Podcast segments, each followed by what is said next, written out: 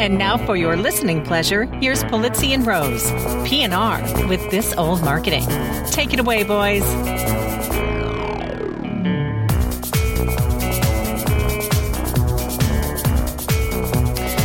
Hello, content marketers. I'm Robert Rose, and welcome to episode number 119 of PNR's This Old Marketing, recorded Monday, February 22nd, 2016.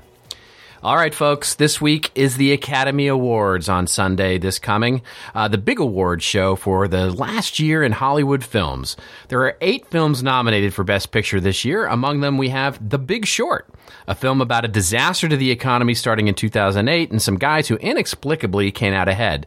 In content marketing, we call that the native advertising story. Then there's Bridge of Spies, a story of Tom Hanks as a lawyer trying to figure out who's really a spy and who's not or is recently retitled The HubSpot Chronicles.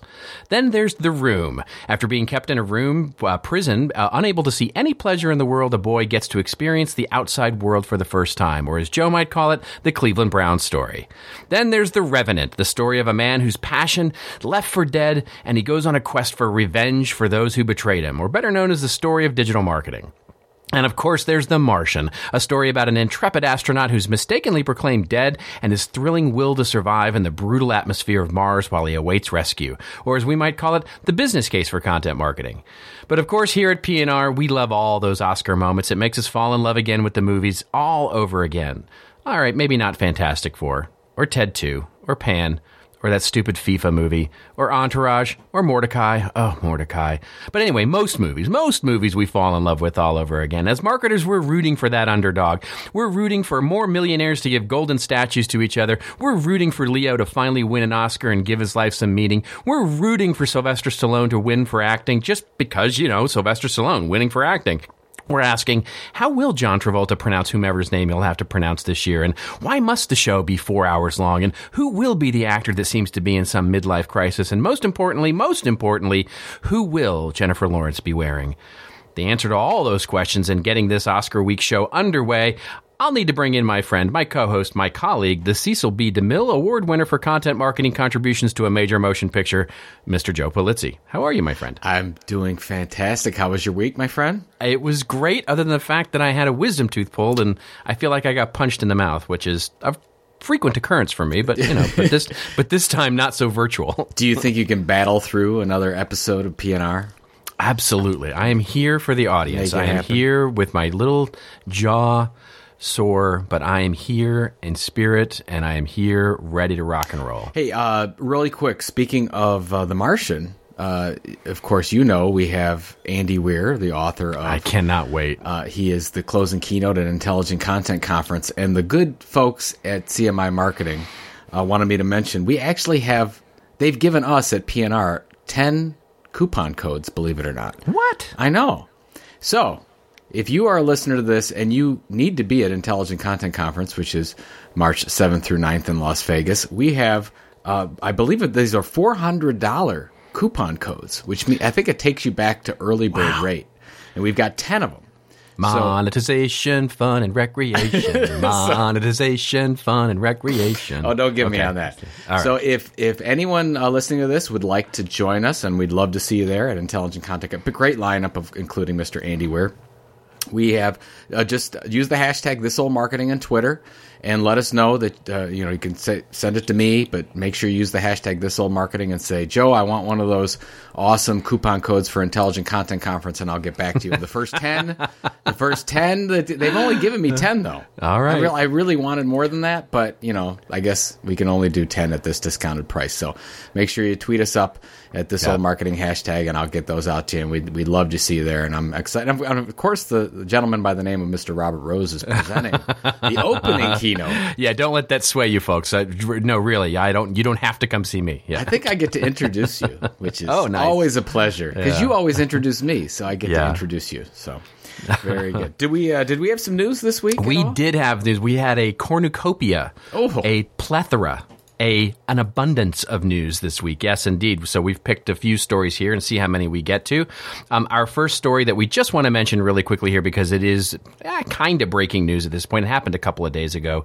Contently uh, acquires Docalytics. Um, this comes to us courtesy of Adweek.com and really reports the idea that Contently has acquired Docalytics. Contently has purchased for an undisclosed sum to ramp up its data offerings for publishing minded business to business clients in the increasingly competitive content marketing space, Contently hopes to offer customers better actionable results. Data is key to B2B marketers, and this allows us to provide them with data that no one else can, said Joe Coleman, CEO of New York based Contently. So, any comment on this, uh, my friend? Is well, this, uh, I, I, mean, I think we're going to see more and more of this. You and I have been talking about it. I ex- would fully assume that every couple weeks on the show we'll be talking about yeah. these things especially when it comes to it seems like uh, these content marketing platforms as they call it are starting to you know buy any type of companies analytics companies that can show content attribution and yeah. it's just going to continue to happen whether that gets into search plays, analytics plays, data plays. You're going to see more and more of that. The market is ripe for it. It's time. There's so many, as, as our good friend Scott Brinker likes to show, there's so many content marketing technologies out there. Of course, we've got content tech coming up this week talking about that exact thing. So it's just, it's just a matter of time now. And 2016 is going to be the year of these types of purchases, in my opinion. I think you're right. I think you're absolutely right. And you know, full disclosure, obviously, Contently is a not a sponsor of this show, uh, but why aren't they a sponsor a of this show? I we don't gotta, know. We're gonna have to talk to, but Shane, yeah, they're a great, they're Shane, a great sponsor. Shane, Come on. Um, yes, indeed, they are a great friend and family of the of, of, of, CMI more broadly. And I happen to know the folks at Docalytics and have met them before um, when I was out in the lovely St. Paul, Minnesota area. Got to meet with them and see their technology. And I have to say, it's pretty cool. It's pretty interesting. It's it's it's um, it's interesting because it basically looks at documents, right? So it looks at analytics on documents like PDFs and ebooks and that sort of thing. So it's a it's it's more than just web analytics, and it's and I have to say I think this is smart for Contently to go down this road because this is you know, I, I, have lamented that I thought Contently was moving down sort of the journalism route, sort of helping journalists sort of maintain their careers and that sort of thing. And I think moving more toward the marketer side of the house is a smart move for them. Yeah, absolutely. And that's going to yeah. continue because as the marketing people have money. Yeah, uh, exactly. the, the, the journalist people don't, and we love journalists, but they don't. They don't have yes, the money. That is there's which is, which is why which is why media companies can never and seen yes. with corporate enterprises exactly. on this basis because that they just don't have the budgets. Sorry.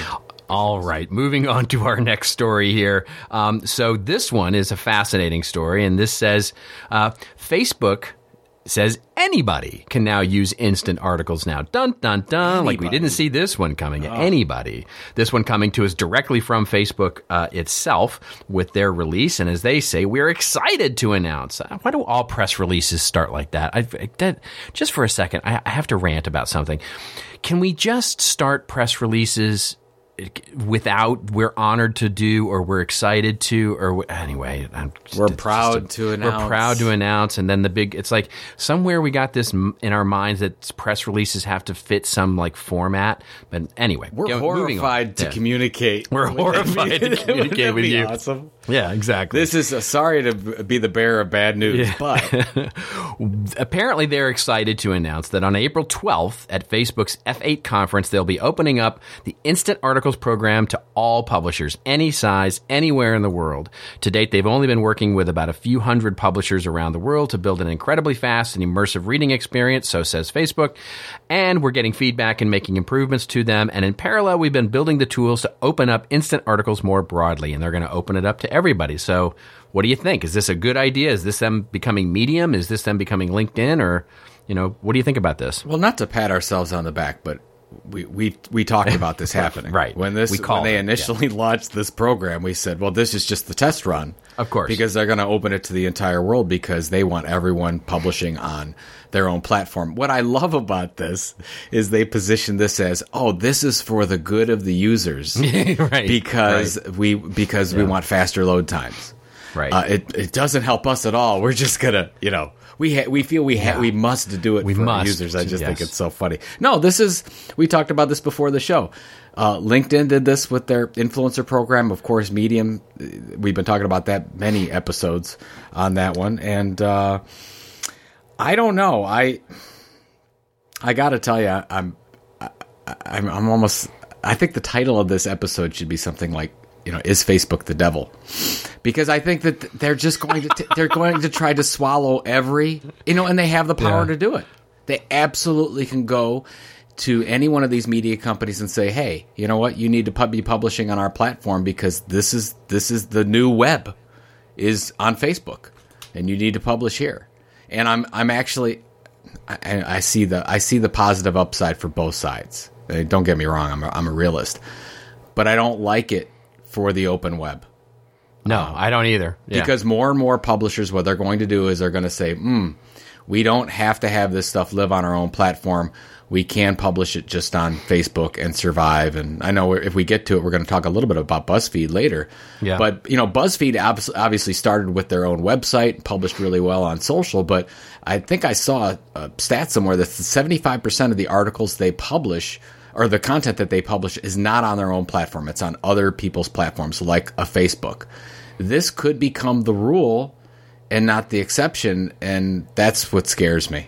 And and if this is what you know publishing reality is going to be on the social networks maybe this is it but i don't want to be defeatist about it but is this good It's well, it's not good for the open web. That's that's for Well, yeah. absolute sure. Is that's that's for that's for sure. It's great for Facebook. It might be good for uh, some people who want to create content on a platform and are looking at a wider audience to be able to do that because of course you have to figure you're going to be able to promote your content pay for that promotion through ads and, and all that and basically stay within the walled garden that is facebook and basically build your business or build a program. And god help you if they ever decide to change the rules and go back to only x you know a, um, some level of publishing. You know because if i'm here's the thing if i'm a publisher if I'm one of the few hundred that was really part of the, I hate this. I hate the fact that Facebook is opening it up to everybody because now that means I'm now competing with the world instead of competing with the few hundred other publishers to get my content seen. And, and so it's interesting. I, I, I what would have been interesting to me is that if Facebook had said, we're going to open it up, but we're going to open it up to once you've achieved some level of, of audience um, or something like that, which would have, I think, you know, I Well, think what are would the have gotten a- Would have gotten more of a backlash, but I think it would have been it, it would have been more interesting for publishers. what are what are the qualifications to become a publisher you just None, have to no, zero. that's you just it anybody can Yeah, do you it just- anybody yeah, can anybody can do this. it. Right. I mean, yeah, it's you, you. As soon as you type a word, you're a publisher. So Here, here we go. Yeah, Yeah. absolutely. I mean, and and it's interesting. We've talked about this before, but in the press release itself, they talk about. But as the pub, the publisher will have full control over all the tools and the uh, analytics. And and anytime I see that, I'm like, whoa, what you know, what does that mean? That means full control for now, maybe. Yeah, It, it means that the rules are going to change. So I guess I would say if you're going to test this out, I think that's fine. But don't expect that the rules that you're going to sign up with now are going to be the rules in six months, 12 months, 18 months. That's right. That's right. Expect those rules to change and expect your content to not be there tomorrow when you wake up. And as long as you have that expectation, when it doesn't, you're happy, right? And if you do have that expectation and it happens, then you're like, ah, no big deal. I got this thing over here and it, and it goes away. So use it for what it's good for and use it, test it, figure out if it starts to draw in and help you build an audience and then, you know, and then, and use it for, you know, use it. Don't let it use you. How about that? Yeah, and it's very it's very much about now because if you publish content on Facebook, okay, you're going to get what you get for that short period of time unless you advertise that ongoing, but then it's, you know, it's sort of gone. It's Well, that's a great point. I, that's a great You don't point. have you don't have Yeah. a I mean we always talk Is it about this- available? Is it available over Google search? Like, can you find? No, I don't think it is. I do not. I do not think that they are uh, indexed in search. So Yeah. where- well, they're I mean, indexed in that's the bene- Facebook search, but they're not indexed exactly in Google in right. Facebook, but not, but not in Google. So where a lot of the benefit is uh, from consistent content creation is getting found of course. search later down the road, and I don't, and this is not there for that. So. That's a great point, actually, because it speaks to if you're if you're creating something that you don't care. In other words, it's not evergreen. It's very topical in nature, and it's going to disappear from your site. It's going to dis- but you're really looking for to capture some small zeitgeist of something that's going on in the conversation. It might be a great place to do that, right? It might be. That's a that's a really yeah. great. point. Well, you have to. So let's say that you create a piece of content and it let's say it goes viral, whatever that means, and then it sort of simmers down. If you yeah. want that to repopulate or repost, you, you have to go reactivate the program. You have to go get that content and then reactivate, put some dollars behind that, promote that, and get that back into the system in some way. Right. Because or you just, just use it. Find well, you just use it as a newsjacking method, right? Yeah. You use it. You could use just use it to for the kind of content that you want to newsjack with, you know, something about the Academy Awards, for example, or, you know, and, and all of that. And you can use it as a means to inject the conversation into your content strategy. I like that. That's actually a really interesting idea.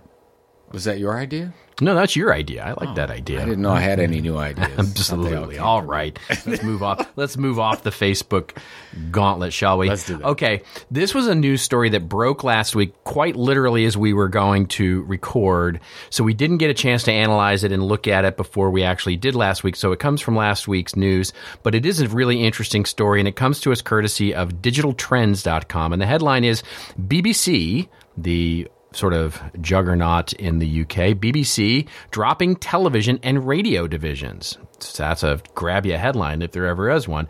Uh, the story starts out by saying London based broadcasting giant BBC is planning to drop its channel based television and radio divisions to help reshape the company's future for content and audience led divisions. The Telegraph reports that the news will be unveiled in a speech by BBC General uh, Director General Lord Tony Hall. I, I, love the fact that in the UK you get titles like Lord, right? I want to be Lord Robert Rose. I think you should I'm, be Lord Robert. I think I should Lord, be Lord Robert Lord Rose. Robert. Uh, yeah. It doth bequest thee right? a series of native advertising. Come on now, posts. I mean that's that's fantastic, Lord Robert Rose. Lord. This may be the largest organizational overhaul in the broadcaster's 93 year history.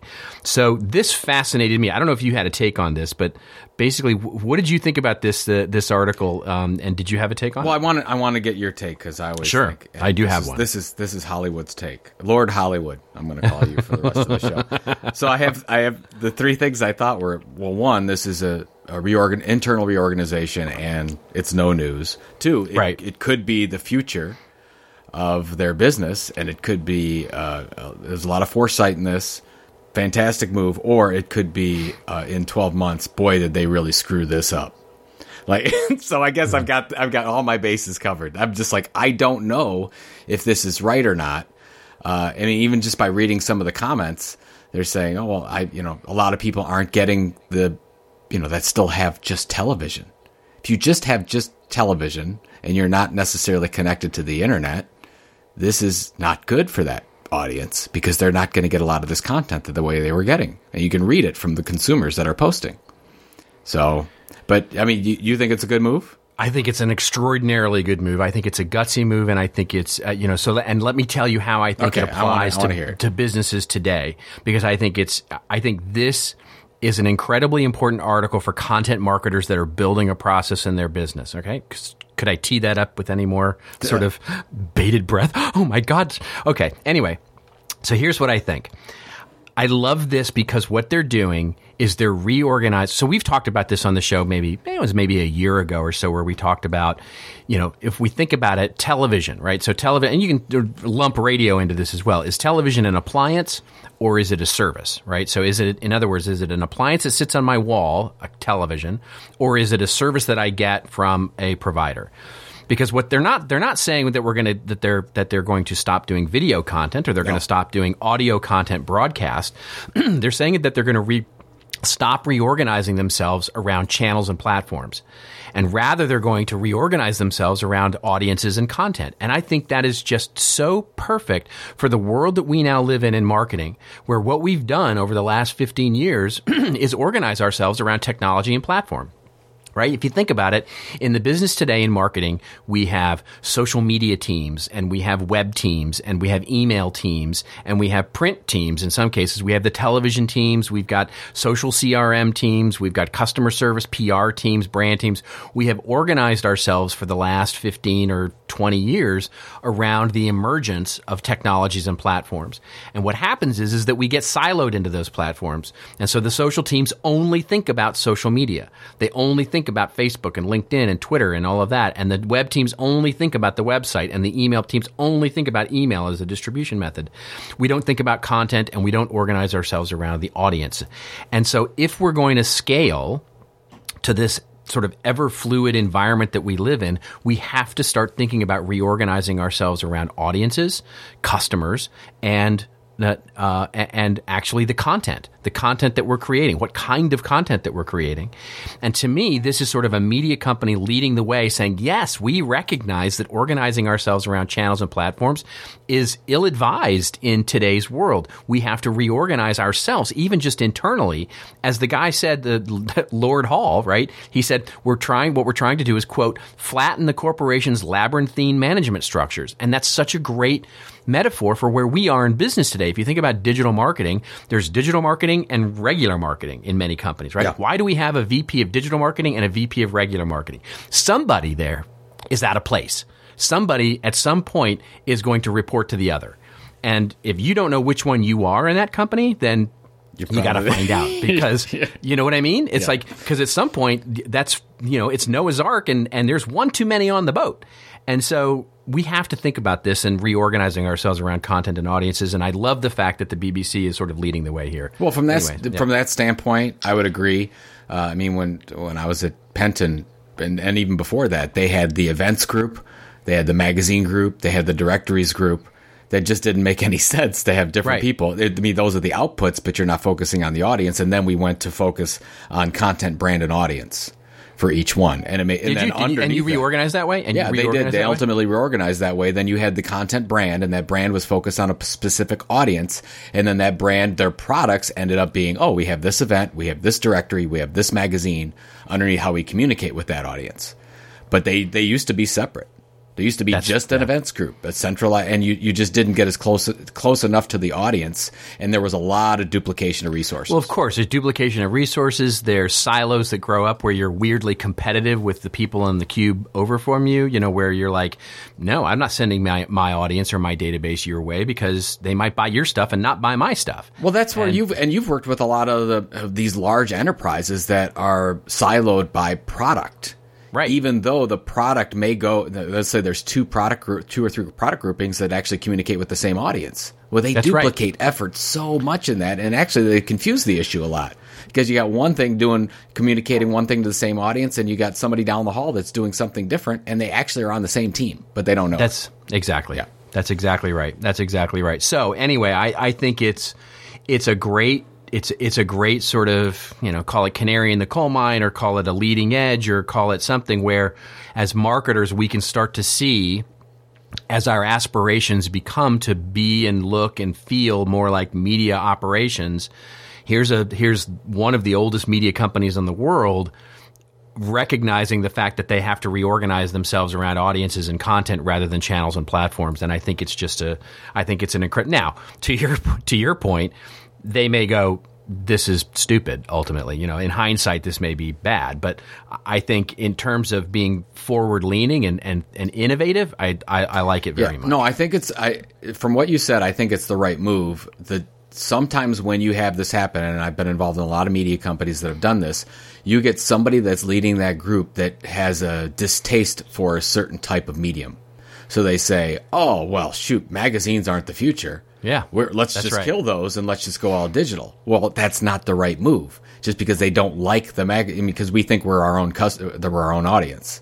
Yeah. And that's not the case. We actually have to figure out, okay, what makes the most sense for the business? What makes the most sense for the audience? So that's where I would, I would assume a lot of this would be if you get the wrong person leading a certain group, they would say, well, we're just not even going to focus on this traditional television as we've defined it in the past It's, well, it's, it a, it's a great and it's a great point, right? Because the converse is also true in companies, right? Where many businesses will hang on to platforms and technologies way longer than they should because there are people's jobs and responsibilities and teams associated with that technology. Yep. And if they were to jettison those platforms or technologies, those people would either be out of work or be moved into other roles.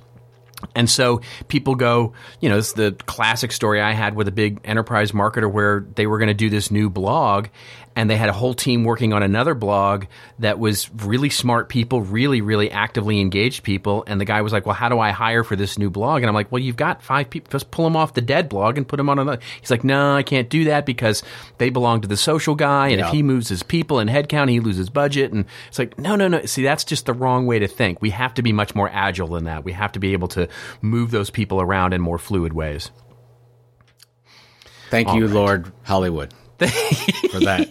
I do. I want my title. I want Lord in my title. You I can want, put it on I, your next time I, you do a business card printing. Yeah, that's what we're gonna do. It's Fantastic. already done. It's a. I've already sent it off. To, Great to JK. I it's like it. I like it. All right, Lord. Lord Robert Rose. All right, here we go. Uh, our next story comes to us courtesy of Search Engine Journal. And Joe, I'm not sure why this isn't bigger news. Um, Search Engine Journal is covering this. There's been a couple of other posts on it, but I, I haven't seen that much on it. Um, Google removes sidebar ads. I mean, that's big doings. They are they are basically redesigning how Google behaves sort of holistically here. Um, it appears that Google will confirm the update only retroactively, says the article starting out. Uh, according to this SEM post, multiple AdWords representatives have confirmed the update, calling it global and permanent, but Google has yet to publicly announce the change. Basically, what they're doing is they're removing the entire sidebar uh, of all of those paid ads and will only have ads in the very upper part of the, the main column and the lower part of the main column uh, at the end of each page. I, this is this is a sea change, right? I mean, am I wrong here? Am I overblowing this? Well, well, the first thing is, do we know this is? I mean, if I just typed in a search just to double, and there are ads on the right side. So, but you said it's not it's not on every search yet? Like what? What's the deal here? If I had to guess, they would be rolling it out, and it doesn't say the date.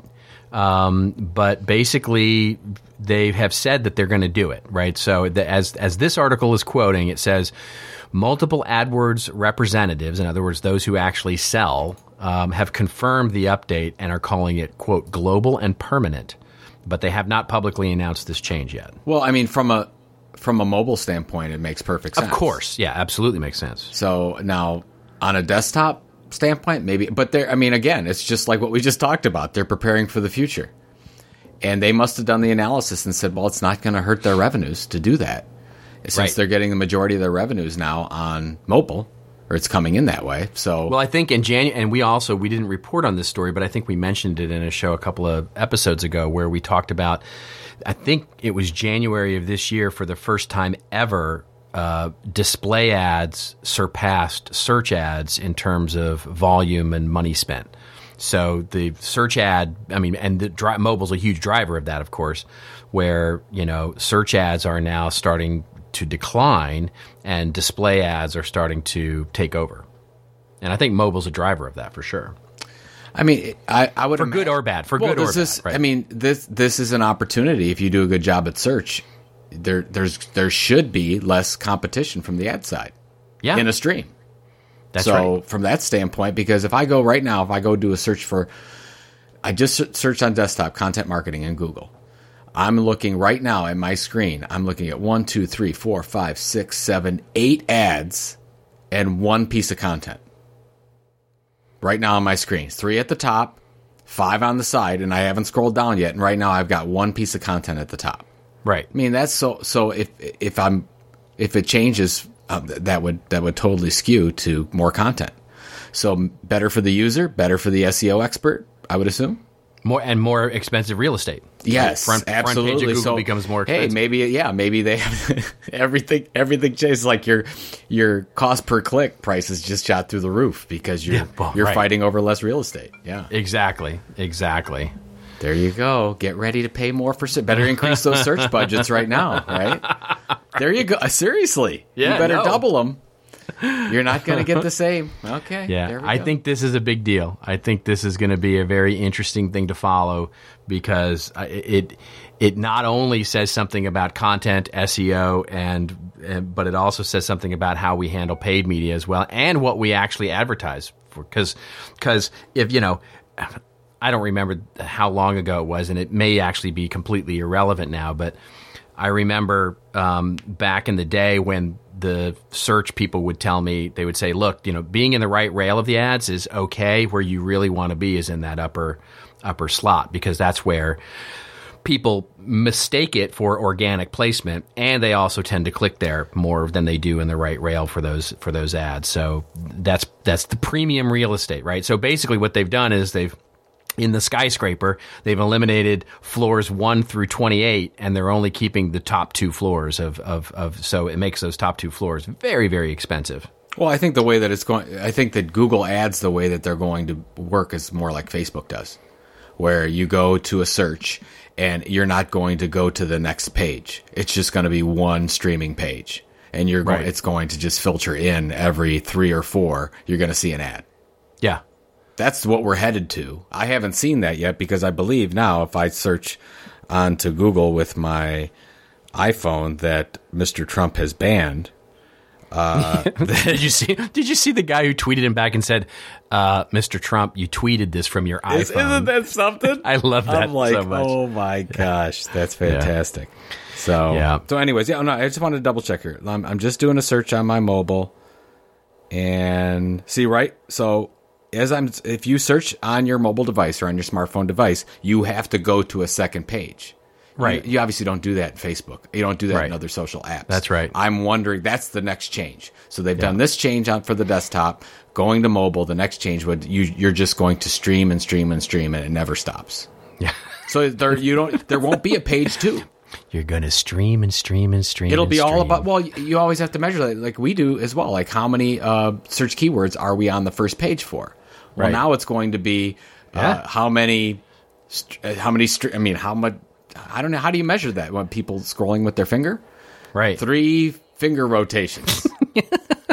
I mean, what is it? I don't know. I. Does anybody know hashtag this old marketing? Con- yeah. What is con- it? What is it on the continuous scroll? Yeah, is not page. Is it's it's yeah. it's you're on a continuous scroll. So how, and how do you a, even know? Yes, how do you even know? Side, yeah. like what is it? Right? I want to know. Three finger flips. Oh Three dear, fi- we're getting into hey. dangerous territory. We're getting into dangerous territory. Let's yeah, move on to the we next. Don't, story. We know nothing. Our, we're not search experts. Somebody's yes. going to call us out on this. Uh, well, okay. So speaking of ads, speaking of ads and and finger flips, um, we have a wonderful, wonderful sponsor we should talk about because they have been fantastic for us. Absolutely. Uh, the month of February has been sponsored by AdStation. Uh, this this episode, we're talking about their content monetization checklist and worksheet that you can get at bit.ly.com slash adstation dash monetization dash dash checklist. So basically, uh, as we've been saying this month, month, AdStation is a company that specializes in monetization efforts for content marketers, otherwise known as making money from your loyal subscribers without driving them away. So this week they're offering a free worksheet and it's really a content monetization checklist and worksheet. So basically walks you through a checklist of all the things that you need to do to safely and effectively monetize your content from website to social to email. This worksheet arms you with the information you need to effectively earn money directly from your website. The right way the safe way, Robert, Lord Robert, the safe way. Thank it's great, to, and it's great to have all this information in one spot. It is a handy guide. Download it when you can. Uh, you can really inventory your entire monetization strategy and start monetizing right away. Bitly.com slash adstation dash monetization dash dash checklist and thanks it's a again, cool piece thanks again to adstation yeah. for uh, for supporting us uh, we truly truly appreciate it and couldn't do it without you yeah, it's a cool piece. It's absolutely a cool piece. Go check it out for sure. All right, ladies and gentlemen, it is time for your favorite part of the show. It is our rants and rave segment where Joe and I go off on a little bit of a rant or a little bit of a rave over something that makes us feel like we just watched uh, The Big Short or something that makes us feel like we watched Mortdecai. Yeah, that's did right. You did watch you see, Mortdecai? I did. Sadly, on an airplane, I watched that. So I shouldn't movie. watch it. Is what you No, you should not. Not unless you want to scratch your eyes out and hope that you have two hours of your life back. Yeah, it's it's okay. it's a bad bad movie. I'll it just watch. Uh, I'll just watch The Big Short. It's yeah. great. That that was a good movie. I I wasn't emotionally attached to that movie, but I'm glad I watched it because it was it was like a it was like a great documentary, right? You you you, yeah. you finish it and you're like angry. Have right? you seen Have you seen Deadpool? I haven't yet. I have. I, I really want to go see. it. I think yeah. you would dig it. Yeah, I really. Gotta, it is definitely for all those people listening. it is definitely R. Definitely not for the They're, youngins. They they close it. They get close to NC seventeen on this, and I'm not. Oh my kidding. goodness! Yeah. All right. Um, so I've I've got uh, a, a quick little rave here, and then just a commentary since you know it's our show and I have a commentary, so I'm going to give a Absolutely. Um, so this is this comes from an article. Actually, uh, Amanda Subler our uh, PR director sent this over to us. Uh, she did the great, you know, our great documentary, The Story of Content. She put that all together. This is from Media Shift and the articles You've Got Mail Again, Rethinking the Role of Email Newsletters. And it's just a really good article on how email is coming back in vogue and how young people are actually looking more toward email. Like, you know, you never hear that anymore. And then there's these couple really good case studies about uh, the younger generation creating emails, engaging in emails. But the one thing I wanted to, to talk about is specific to BuzzFeed. And it says email is an integral strategy for driving traffic, even at cutting edge social media driven sites such as BuzzFeed. And this, uh, this little quote comes from BuzzFeed news reporter Katie Notopoulos. I think I'm saying that right. And Katie says, for media websites, a well done newsletter can be a crucial source of traffic. Consider this the amount of traffic BuzzFeed gets from our newsletters is almost as much as we get from Twitter. Not just our own Twitter account, but all of Twitter. I just thought that was interesting. Yeah. They have 12 email newsletters. One, which we've talked about on the show, is The Week in Cats, which how you could not want to get an email newsletter on the week in cats? I mean, come on. I, it's, just, it's, my my wife would like that. My wife this, would like yeah, that. The week in week cats. This week in cats. cats. and yeah, or have, this week in puppies more specifically. I think they have yeah. this week in, in dogs as well. Yeah, and this week in other things that we won't talk about on the show. The second thing that I wanted to talk about was um, this is now Again, this is completely qualitative. I have no substantive research behind this, Robert, but I've been I've been watching how my kids and their friends engage in longer form content. Now, YouTube with them is big. Of course, it's big. They have their favorite channels. They watch it incessantly. But when it comes to long form content, specifically in written content in book form or longer articles, they always gravitate to print. And I'm just, it's almost funny. I've just been noticing this. So this week, both my sons, they had their choice to get a digital ebook uh, that they could watch on their phone, or they could read on their phones or their, their iPads, uh, to get a digital ebook instead of the actual print book. And it wasn't even close. They both chose the book, the print book. And that meant it would take them longer to get the print copy, but they wanted to wait for the print copy. I just thought that was interesting, even That's over even yeah. over like a Kindle version. So and the reason why I'm saying this is you can't go anywhere on the internet right now without somebody saying that the younger generation is all digital all the time. And I'm not just, you know, seeing that in the case of my little world. I think more proof is that we have, I mean, we have three print books in the house right now from YouTube stars. So it's just interesting the strategy of YouTube stars then, you know, diversifying their strategy into actual print books.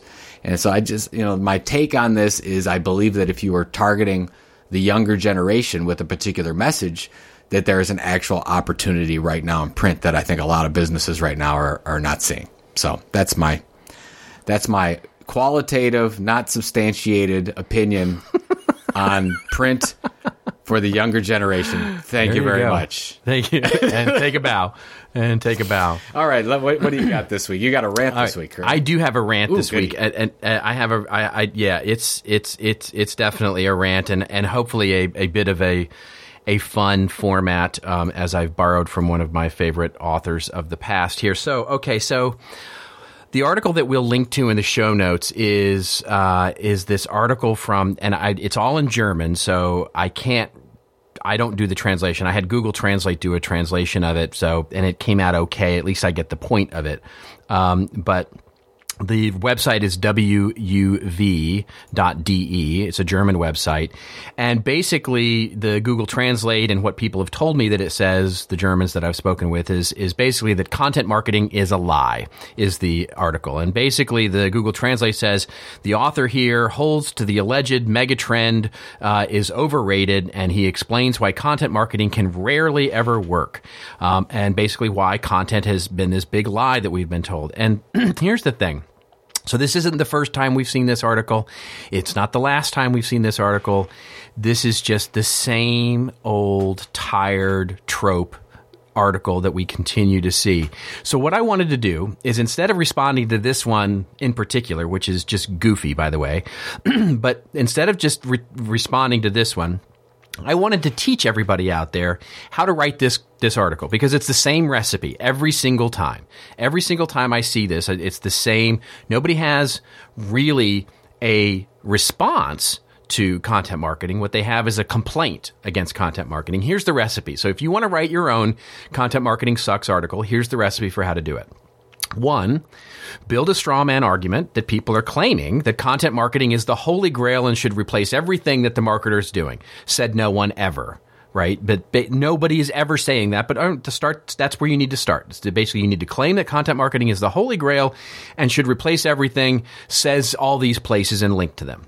Then, two, in the body of your post, you need to proceed to list out examples of branded content, native advertising, pure advertising, direct marketing, basically everything except content marketing, and call it content marketing, and hold that as proof that it's just the same old stuff that we've been doing for 20 or 30 or 40 or 50 years. then say, at the very end, voila, see, content's not a replacement. You have to rethink your position as a content producer and actually do something interesting and end your post. And you're done. That's it. So, to give you an example of this, I took a page out of one of my favorite authors of all time, Jonathan Swift, who, if you don't remember from school, he wrote a thing called The Modest Proposal, uh, which he basically proposed that impoverished uh, Irish uh, families might ease their economic troubles by simply selling their children off to rich people. so, and it was called A Modest Proposal. It was a very famous piece. And so I bring you A Modest Proposal Chocolate Cake is a Lie. See, chocolate cake is all the rage these days. Everybody seems to be eating it as a replacement for their dinner, their nutritious dinner. I mean, everybody's doing this, right? But what nobody's telling you, there, I'm going to tell you a secret that nobody's telling you, is the fact that there are now studies, including this one that I'm going to link here and here and here. They say if you eat chocolate cake, you're going to get fat. So really, chocolate cake, which you haven't heard, is only found. The only time you're going to find chocolate cake is as this sugary concoction of alcohol and chocolate frosting and ice cream and lard and butter and soap and bread. It's been around forever. We've been eating this forever. It's been there forever. It's been everywhere. All these authors and pundits and chefs, all they're really trying to do is just drive this tired old food down our throat as a replacement for getting our nutrition. And of course, that's not productive.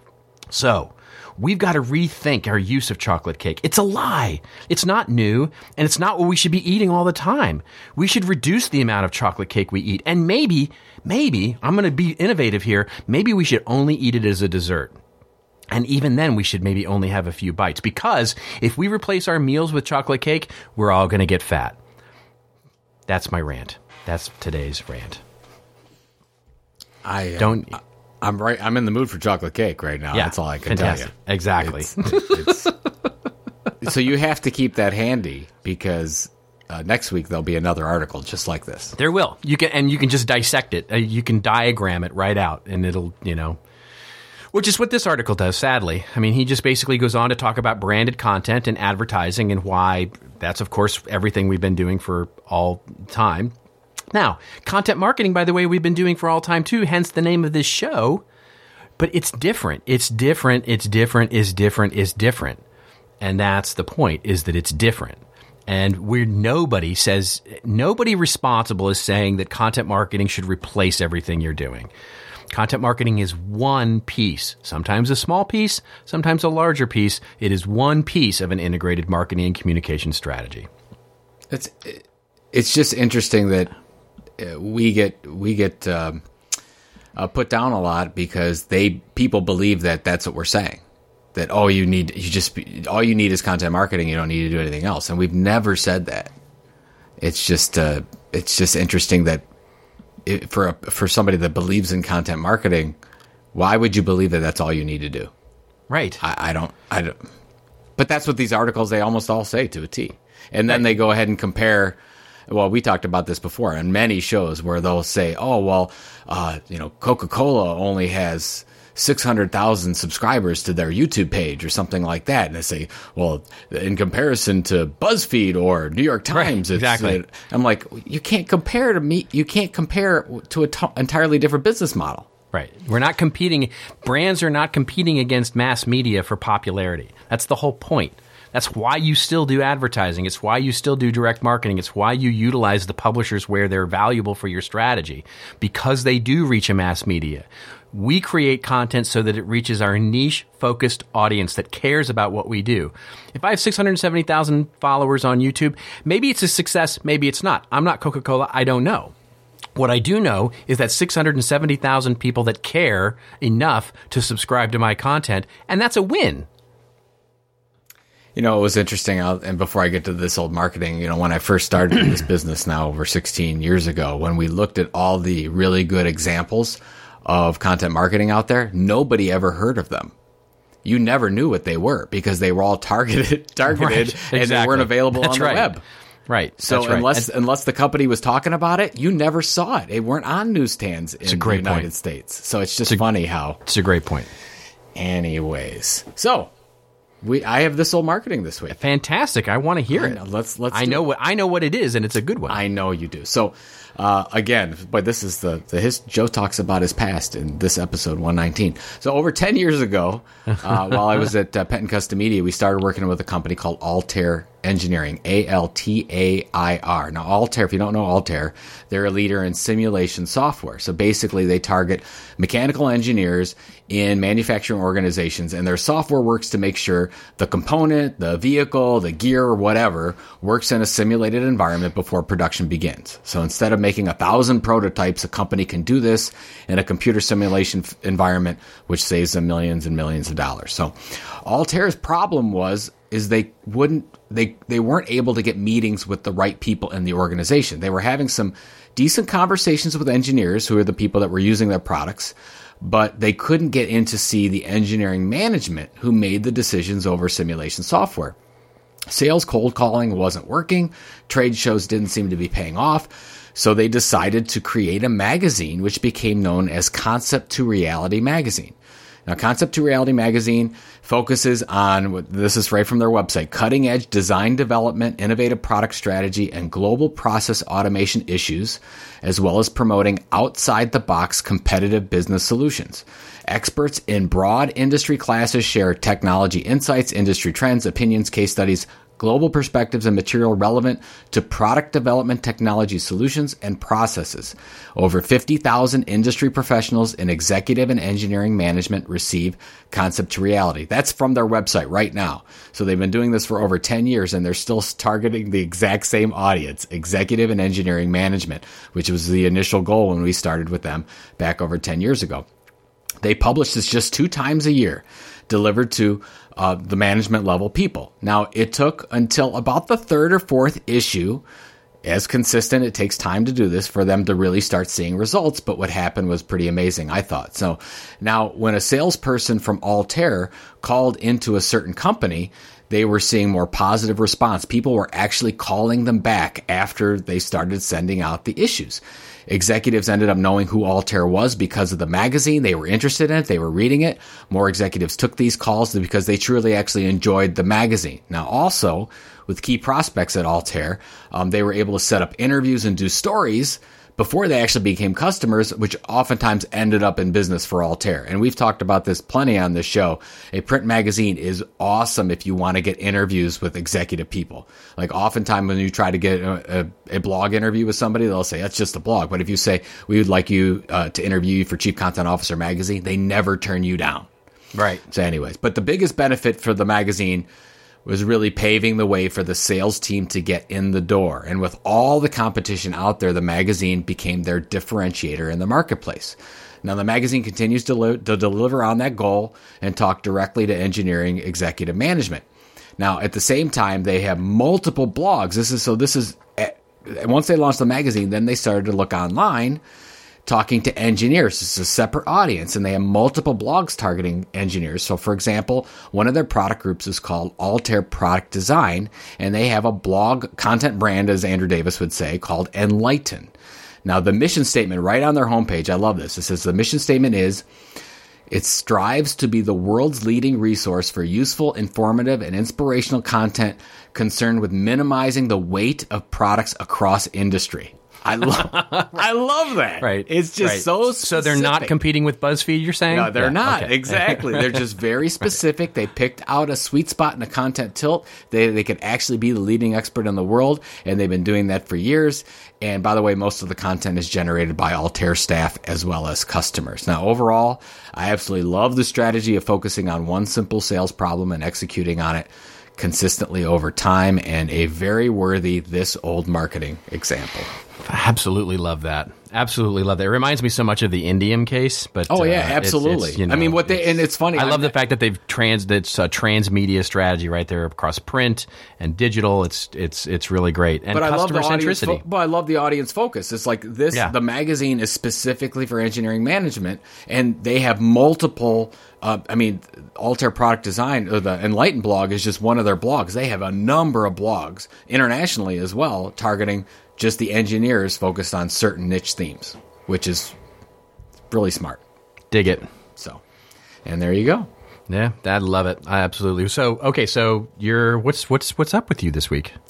Uh, I'm in town this week. Where uh, I think you and I are working on content tech. I'm I'm in uh, PowerPoint heard, hell believe, right now. You know, yeah. I just heard we have over four thousand attendees. oh my gosh! Tech. Look Isn't at that. that something? Yeah. That so, is... and by the way, there's still time to sign up. It's on uh, let's see, Friday, February 24th. So go to contentmarketinginstitute.com slash events to get more information. In a couple weeks, we have Intelligent Content Conference, as we talked about at the beginning of the episode, uh, sure. March 7th through 9th in Las Vegas. And, uh, and all, you know, so that's enough for now. I mean, uh, yeah, wait, exactly. Are you traveling anywhere this week? I'm not. No, I am heads down in PowerPoint hell. I am I am working on my presentations feverishly for intelligent content, um, which I'm speaking at uh, three times actually. So I'll have my workshop. Uh, which is done. That workshop is done, but my keynote I'm finishing up, and then my session, which I'm still working on a bit, um, and uh, and then yeah, and then I get on the road after that. Right after intelligent content, I get I go I go out on the road from there. Yeah, after ICC, that's when I'm on the road like crazy. So you and I in in late March and April, it's going to be, be fun yeah. trying to coordinate. But we at least we have today. We have yeah, 119. We, we have today. Everything is fine share. today. exactly. So, all right. Well, that is it then for Lord Robert Rose, uh, then Joe Pulizzi. this is, we're signing off. Tweet us up, won't you? Hashtag this old marketing follow us there. It's just a great, great, great, wonderful hashtag to talk about and send us these stories. We so appreciate your contributions to the show, especially when you send us the This Old Marketing examples. We absolutely love it. Or if you've got a question and email is your jam, well, send us an email, thisoldmarketing at contentinstitute.com. And if you like this episode, number 119, we hope you'll consider subscribing on iTunes or Stitcher.com. All the links we talked about today on the show will be available in the show as it publishes on Monday evening, and of course on the show post on thisoldmarketing.com on Saturday. Until then, everybody, it is your story to tell. Tell it well. We'll see you next week on This Old Marketing.